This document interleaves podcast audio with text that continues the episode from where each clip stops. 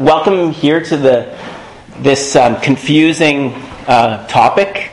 Uh, and so um, when I was asked to present on gender and sexuality, uh, I was initially pretty excited. I didn't hear no from the Lord, so I took that as a yes. Um, but then I, reality hit, and I wondered, how do I fit? I probably have several hours or like a weekend um, amount of teaching into forty-five minutes. So thus went the cut and paste and trying to ask the Lord for fresh manna for you. And so um, have compassion on me this morning, because you're going to be hearing sound bites. Sound bites on an issue that's really relevant and important uh, into our culture, into our church. And uh, so I'll be sharing foundational belief structure. What do we believe in? Uh, what do um, what is the cultural landscape within the church primarily? And our call to compassion. How do we live our lives well uh, for the world to see? So those are kind of our three foundational things that we'll be talking about. I'm not going to talk about what's happening in culture. You can look on the internet. You can see in the news what's happening. And I'm not, we're not going to talk about that. Nor will I go into great depth of my own story. Um, if you want to hear my story, grab me at lunch. I'm happy to share uh, my story with you. I do have a daughter at King's School, and so I, we have not told her our stories, and so we just want people to respect our privacy in that place where we'll tell her uh, when she, when the Holy Spirit is telling us to tell her. Uh, so who am I? I'm Kenny Warkentin. I'm associate pastor at Trinity Baptist Church. Uh, I'm husband to Paula, uh, one wife. Uh, I'm father to Phoebe, and but people, some would say I'm a privileged white male. Uh, I'm a son, I'm a, I'm a brother to four siblings. I like golfing, photography, arts, music, home decorating, uh, cooking, gardening. I love people a lot. I enjoy sitting down and having an in-depth conversation over a good cup of coffee. Um, but I find unknown social settings uncomfortable. This is un- uncomfortable because I don't know everyone really personally. Um, for me, making small talk is like going to the dentist and having your teeth pulled without freezing. So think about that. So I like in-depth conversation, and that's my happy place. Um, I'm someone who has struggled with extreme bullying, um, abuse, addictions, uh, depression, anger, and I've wrestled uh, through same-sex attraction and gender identity confusion for some forty years in my life. Uh, I believed for years that homosexuality was the worst uh, imaginable sin, and thus I viewed that I was um, somebody who God didn't particularly like. Um, all of these things matter to me, to me as a human being. Um, all of this and the things I still am learning about myself, and it's really important to know who you're talking to when we're having a conversation, to hear the backstory of how they see life and what their vision is like. Uh, I, it was, it is, all of these things have formed me of who I am, and I'm, with that, I'm grateful. I'm, I'm grateful that I'm still um, able to see, from many respects, through the filter of my experiences. I see um, life through that lens. Um, yet my new identity in Christ has begun to transform my vision into better vision, twenty twenty vision, about how I see myself and how I see the world around me. A great message yesterday uh, on twenty twenty vision and seeing the lost and having a burden for the lost. And so this is gospel good news of Jesus Christ, getting a better understanding and a vision. Um, who we really are, you can see in First Peter two nine. Uh, we are a ch- uh, chosen race, a royal priesthood.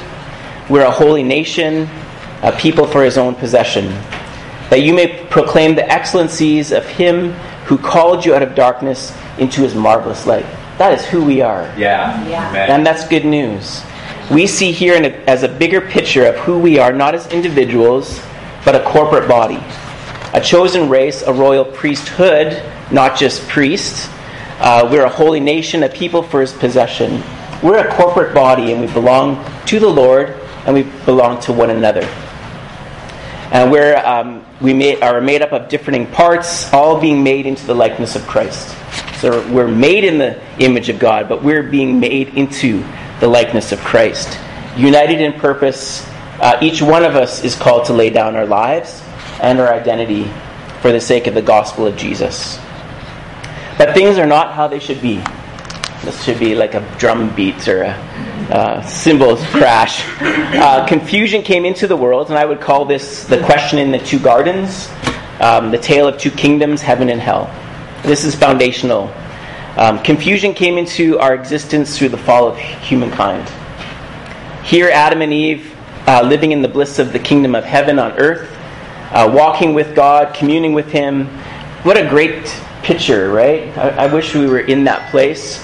Uh, but they're tempted in this place uh, with the accuser. The accuser says to them, "Did God really say?" And in that moment, sin and death entered into humankind. And it now permeates into every aspect of our world.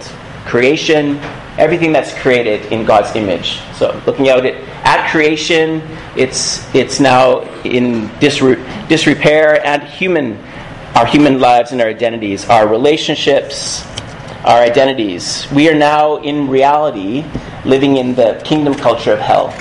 We're born into that. Things are not the way they should be.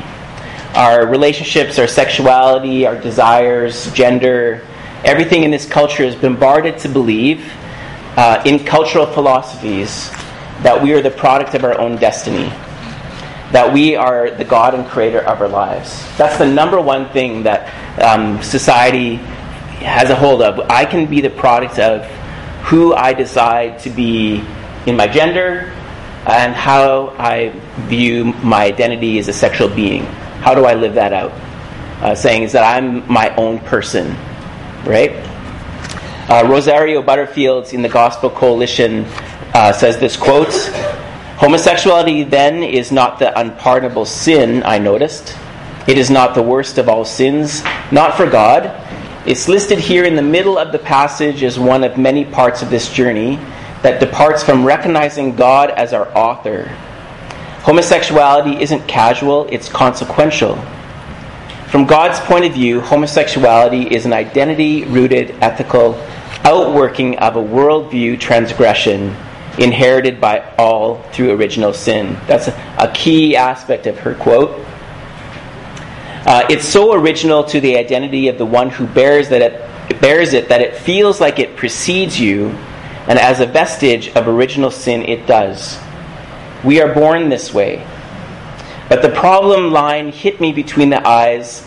Homosexuality, whether it feels natural or not, is a sin. God's challenge was clear. Do I accept his verdict of my sin at the cross of Christ, or do I argue with him? Do I repent even of a sin that doesn't feel like a sin, but normal, not bothering another soul kind of life? Or do I take up Satan's question to Eve, "Did God really say?" and hurl it back in the face of God? Uh, everyone that is created uh, in God's image is bombarded with the enemy's lies. Uh, with his one goal is to steal, kill, and destroy from us and from those with with um, outside of the church community. That's his number one goal. His goal is to keep people from believing in the gospel message of Jesus Christ, which is great news, that he can transform and redeem every life that's out here. That's his goal. That he doesn't want anyone to believe that you can actually be transformed into Christ's likeness. Uh, he wants to keep people in captivity. Uh, he wants to get people to believe that this life is all they got. So live at large, right? That there's nothing beyond our human existence here. And to keep people bound in fear, confusion, and to keep people from living and flourishing in the kingdom culture of heaven, which is where God desires for all of us to live and dwell in. Amen? So that's that's what the enemy is trying to do. That's behind the scenes. So we have to understand that the issue of gender and sexuality is a spiritual issue. It's an intimacy issue for sure, but there's a spiritual dynamic at work that we don't... We, we're looking at the outward experience, the outward experience of sin, and what it looks like, but actually, in reality, there's an enemy at work uh, who is um, deceiving people to believe that all, all they have is within them, right? There's nothing beyond that. The gospel message of the kingdom of God is found in the work of Jesus, where in the Garden of Gethsemane he cries out, "Not my will, but yours be done, Lord," which is the call to submission. So our call is to submit our lives to the Lord, a place to where we lay down our lives and find it in Jesus. And so we, in that place, we exchange kingdoms. We come from the kingdom of um, culture of hell and, and all the things that it paints a picture of, and we exchange that for the kingdom culture of heaven, which is life and life abundant. Um, Galatians five, sixteen to eighteen, twenty-two to twenty-six. I'm not going to read that. Um, but this is the fruit of the Spirit.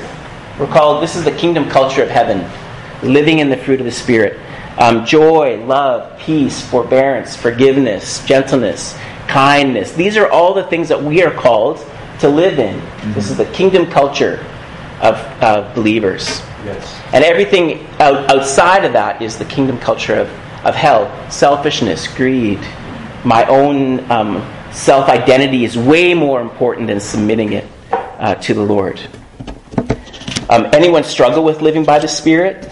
Yes. Daily. Daily. Amen. We should. Because it should pin- pinpoint to the secret crevices of our heart, which point to the fact that we are poor, we're naked, uh, we're blind, and we're deaf. And we need the Holy Spirit. Yeah. So we're, it's pointing to that pla- place. But God knows all about that. He is for us, not against us. And His plan is good, it's loving and kind. He is rich in mercy, and He's abounding in love. Amen? Yeah. And He is in the business of redeeming and transforming lives. And so our biggest thing for um, in our culture in these days is saying, does God still redeem? And does He still restore? Because the world around us is saying, He doesn't. Yeah. He won't redeem, and He won't restore. And gender and sexuality is one of those things that you can't talk about. And you can't bring up. Right? So we're we're in the business of saying, God, you can do it. Praying and interceding and saying, God, you are on the move in these days. Would you move in this in this realm in our society? We have to have a need. We have to have um, this understanding of this foundation, that the kingdom culture of heaven, kingdom culture of hell, that God is redeeming and restoring, so that we can flourish and live by the Spirit. Because God's calling us. That's our number one: live by the Spirit, first and foremost. Um, the, I think the enemy uh, go, go off notes just a minute. I got to really keep track of my time. But I think the enemy really wants to distract us by what's going on in culture. And we get distracted by that, and then we stop living by the Spirit. We get confused, we get anxious. And we're called to bear witness to Jesus to the world around us. Not by what we say, but actually what we do. Because we're going to be silenced in what we say. Um, you, I don't know if you have heard, I guess now I'll talk about a little bit of politics, but they're removing some books from Amazon, because it talks, any book that's talking about um, that there's freedom from homosexuality, or there's freedom in redemption of transgender, all of these things, are, they're, and and we can submit our lives to the Lord Jesus and we can flourish. Well, they're they're banning books. Yeah. Wow! And so you got to remember that the enemy is silencing. His number one thing is to silence the church, so we don't bear witness. But we don't look at that and go, "Oh, I'm going to be scared and worried." I'm actually called to live a, a vibrant, flourishing life uh, in my house. I don't have to say specifically these, um, address certain issues, but if I'm flourishing in my sexuality and I'm submitting it to the Lord, that's giving glory to the Lord and people are seeing it, right? We'll talk about that a little bit later. So we need to understand what we're dealing with spiritually, our foundation, living by the Spirit. And so we begin to see people in a different light. I love how Mark talked about that yesterday. Seeing people in a different light. Having a burden for the lost and seeing the person. The heart of the issue. We we see their issue. And we go, oh, I can't love that person. But I go, no, we have to see the heart of the issue and love that person into the kingdom. And trust that the Holy Spirit will do a good work. Right? Do a really good work. Hopefully in this place we're seeing... Uh, and having a conversation filled with compassion, which causes us to pray for the person in our secret closet, mm, intercede, yeah, Uh, treat people with dignity and respect because they're born in God's image, created to give Him glory. They just don't know that yet. Yes. And grow in love for our neighbor, our foreigner, stranger, our enemy. Those are, four things are all people outside of the kingdom of God. And yet that's where we're called to love. And we're called to go and make disciples in that place. Um, a brief story. Our family supports uh, North Point Douglas Women's Center. It's in our neighborhood. Um, and we go to their dessert fundraiser every year. So they do a cake auction. They serve amazing pierogies. Uh, so we go with another church in our denomination, and we we support this ministry because they're doing great things. Um, they're supporting women and children, supporting... And, and we know we're going to rub shoulders with gay and lesbian people in this uh, resource center. We know that... Uh, We're coming to unbelievers, right? And we're, we really feel called to say, you know, you, you support life and you support health, wholeness.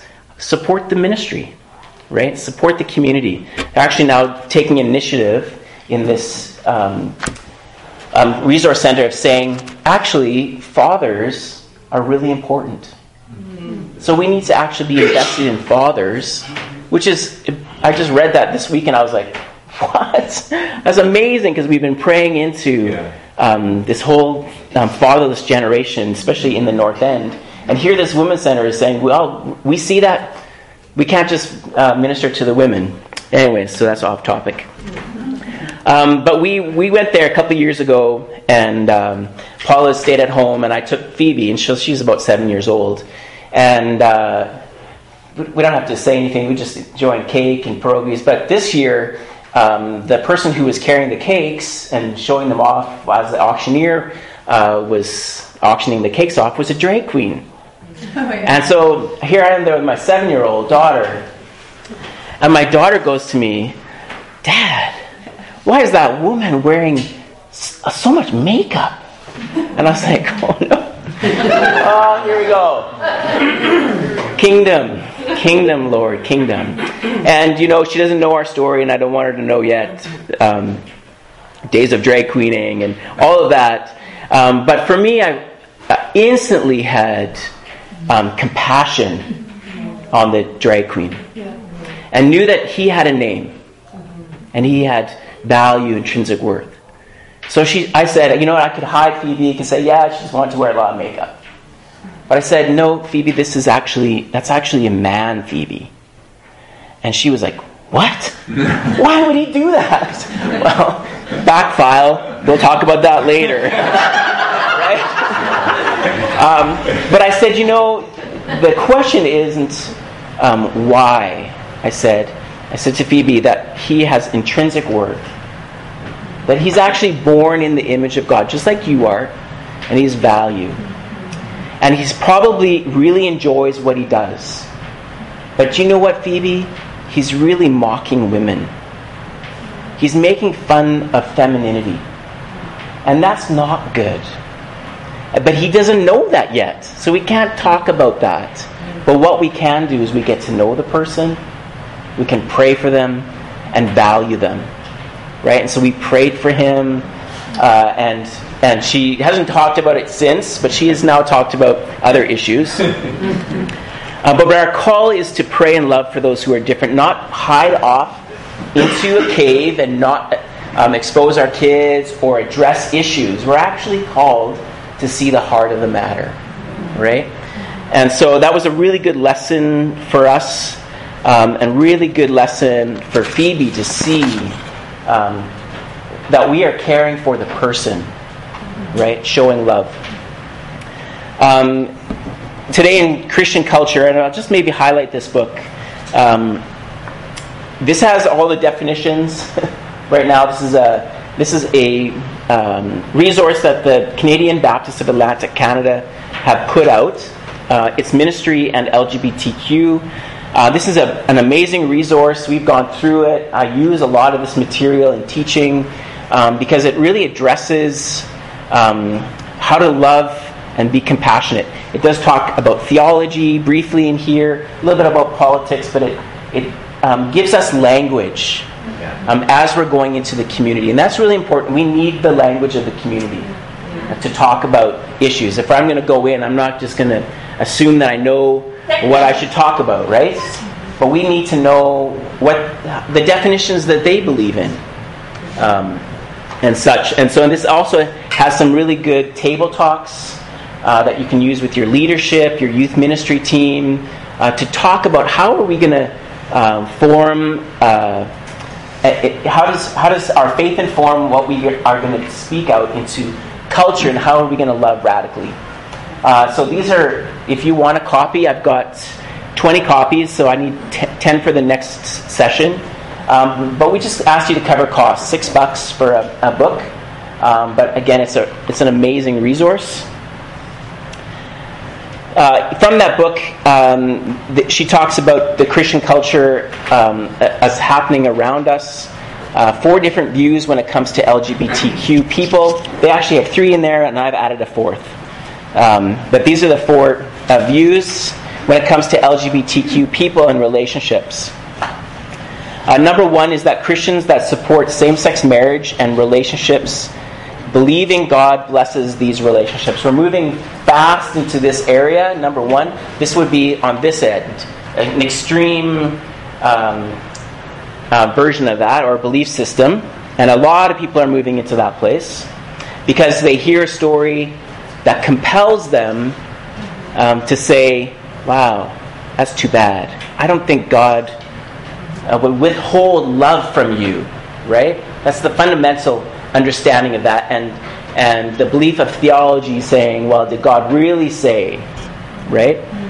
Um, Christians, number two, Christians who promote celibacy for the same-sex attracted, believing acting on same-sex attraction is outside of God's best and outside of God's design for human flourishing. Uh, number three, Christians who believe that identifying as L G B T Q is not God's best, and that God can transform attractions to the place where you may even enter into a marriage with someone of the opposite gender, all the while still having residual attractions toward the same sex. Uh, Christians who believe, number four, that even identifying as L G B T Q is sinful and God can heal you of those attractions. So number two and three are kind of like in, in the middle. Number one is over there, extreme, and number four, I think, is an extreme um, case of that. I think God is calling us to live in number two and three, uh, and to live vibrantly and flourishing in that place. I adhere uh, to number two and three, but I lean more on number three because I believe that we can't put God in a box to say that he can't redeem and restore us to have attraction for somebody of the opposite gender, or that your gender can totally transform back to how you were born. And so that's a, that's how I believe God can do anything, and I'm not going to put him in a box. I would think um, that we, in this room, that we probably fit into number two and three. Uh, I don't want to debate these four positions, but rather, how do we um, treat and live, um, t- treat real live people within the L G B T community? So the question is, how can we be welcoming yet not affirming? How can we be compassionate yet not condoning? That's the number one question that I get um, in these days, and I want to reframe that because recently I heard someone say that they um, are a welcoming and mutually transforming church. I love that. Welcoming and mutually transforming church. Um, because that puts the onus on everybody, that we are all transforming into the likeness of Christ, right? And so we don't even have to, have to, have to have, we can just remove that affirming and condoning and saying we're going to mutually transform together, right? I believe that uh, we should be welcoming everybody who is interested in, in knowing Jesus, and that the Holy Spirit is able to transform every person. So how do we do this practically? I've got um, four points. I'm going to quickly go through so we have some uh, Q and A time. Uh, we point G- people to Jesus and the work of the Holy Spirit and the kingdom of God. This is number one. Uh, if we do anything, this is our number one go-to. Jesus is the author and perfecter of our faith. We are not the saviors of those caught in sin. Cannot save you. It's the revelation of Jesus and the work of the Holy Spirit that brings somebody into the knowledge and the wonder of Jesus. So we pray and we intercede. That's our call, and we point people um, to Jesus Christ. um, specifically with those within the L G B T community who are not believers and are struggling with their sexuality and their gender identity. We can't tell them how to live because right now they don't believe they're sinning. They believe they're in, they're being authentic in their attractions and their belief structure. And so our call then is to love, radically um, bear witness of who Jesus and what Jesus is doing in our life. We welcome people in, we invite them uh, to know Jesus, the one who broke bread with sinners, who touched the lepers, who made blind eyes to see, even ours, right? Remember how he made our eyes to see? Uh, each one of us is naked, wretched, poor, blind. Each one of us here continually continually need the revelation of Jesus Christ and the kingdom of God and his power. Every day we need that revelation. So be free to talk about the ways Jesus is transforming you. But it comes in relationship.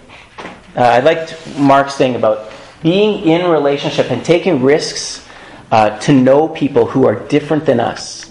I think that's our biggest challenge as believers, because we like who we are. And we should.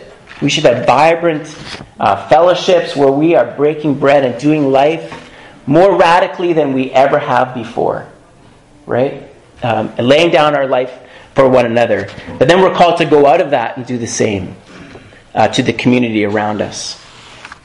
How is the Holy Spirit pointing out sin issues in your life, and how are you walking this out openly in community? So being open and transparent and real with those both inside the church and those outside of the church.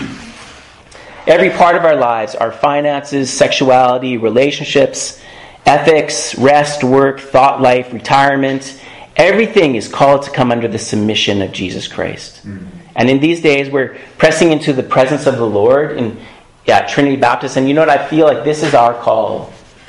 Uh, we are too afraid of our, our lives being lost. Yeah. We love our life way too much yeah. in the West. And our God is calling us to lay it down. Yes. Uh, we are building kingdoms here, and God is saying, aren't you called to reach the lost?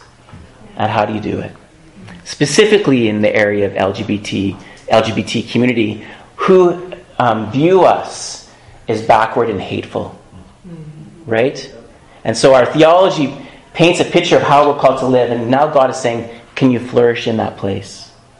And point people to Jesus, because Jesus is doing a good work in you. Right? And you're flourishing in every area of your life. Everything's coming under submission of Jesus, and you're flourishing.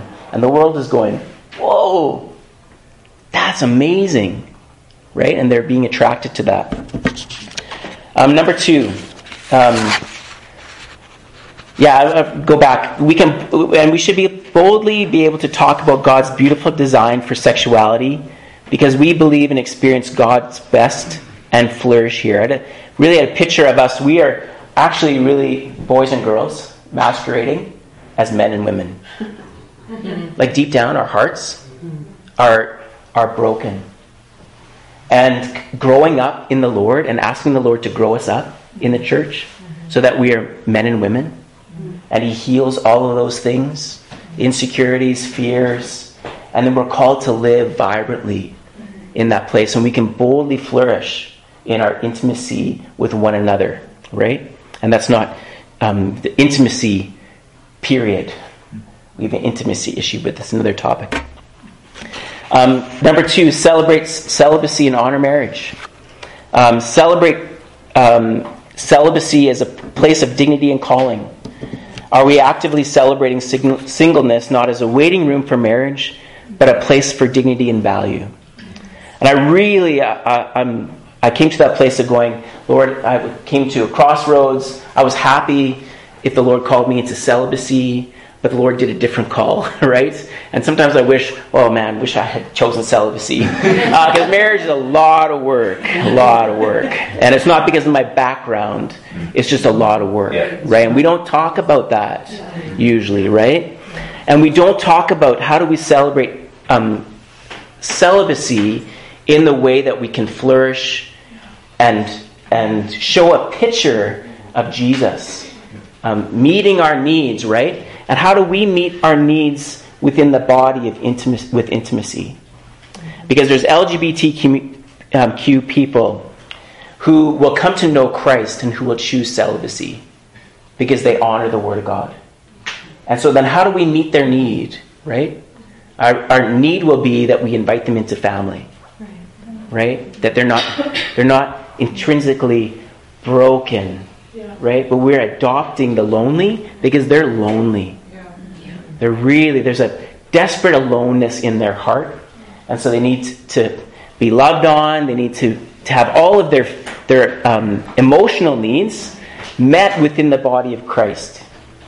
Um, their intimacy issues. Number one is, is Jesus Christ.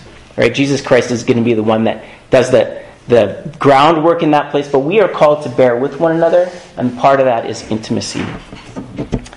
Uh, we can live without sex, people.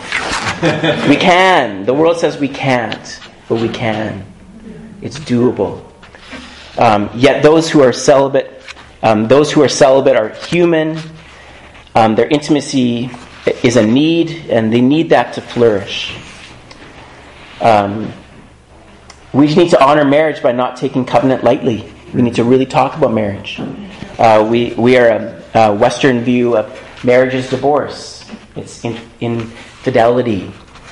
Uh, so we need to talk about how do we honor marriage and take our covenant um, with great respect. Um, and so we choose to bear with one another in love for lifelong commitments, not in drudgery, but in transformative love for one another.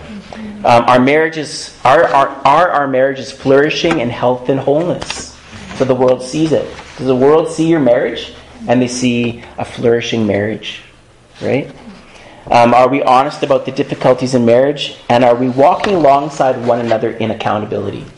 And I think because we often isolate and say, well, Um, this is our marriage, right? So we're not going to talk about our issues. But actually the Lord calls us to bear that with one another. Yeah. And say, can we walk alongside each other in the seasons of ease and difficulty? Uh, what is your church known for? Is it a beautiful community? That's number three. Uh, a vibrant, flourishing community loves radically. Um, oftentimes the church is better known for what they're against than what they're for. And people, that's what culture says. The church is against this, this, this, and this, and this. And they're not seeing what we're for.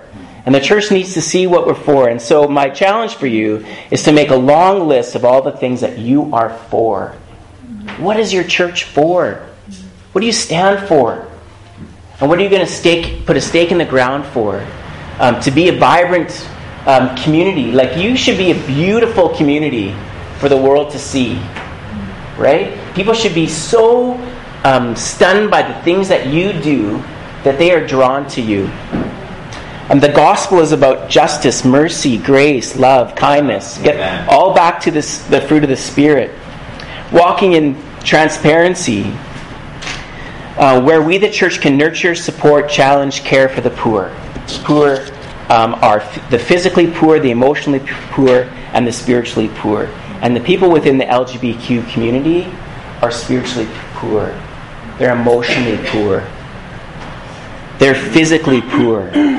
And they face discrimination, they face bullying, and they they they face a whole lot of things that the church has sto- historically laid upon them. And we've been with our placards saying, we're against this, we're against this, but the Lord is saying, actually, what are you for?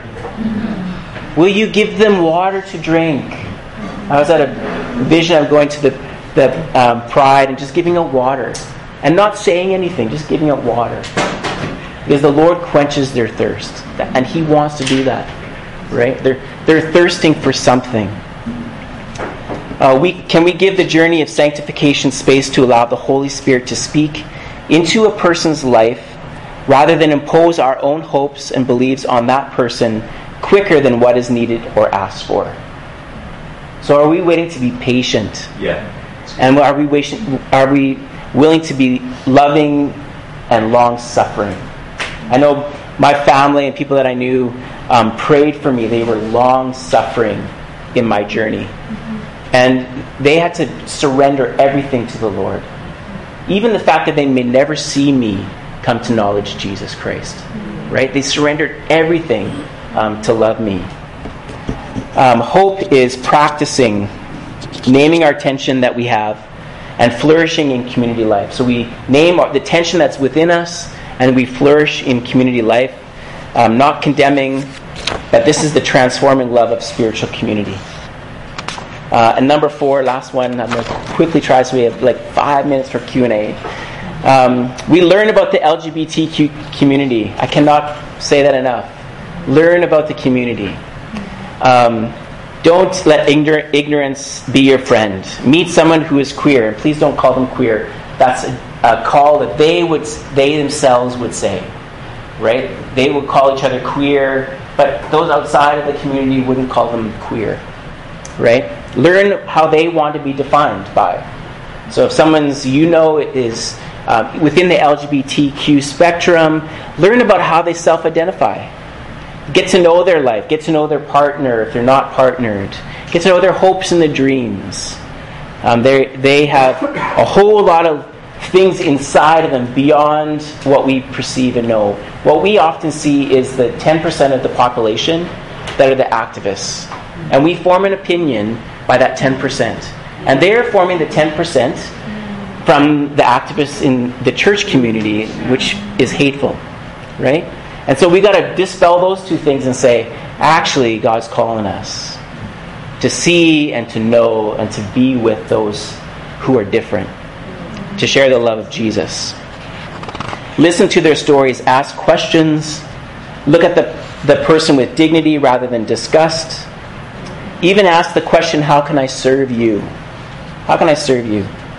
Are there ways the Lord may be calling you to rub shoulders and befriend those who are different than you so that you can bear witness to Jesus and their life? Um, how often are we quick to say, I love you, but don't love what you're doing? I love what Mark said. Can we just remove that?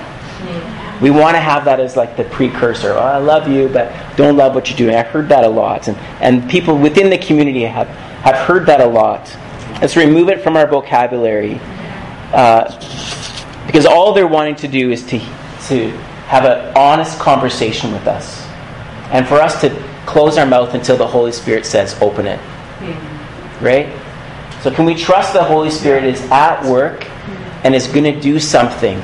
We have to be expectant that the Lord is actually going to do something in this relationship if He brings you to somebody. Mm-hmm. And you you begin loving and, and sharing your life with them.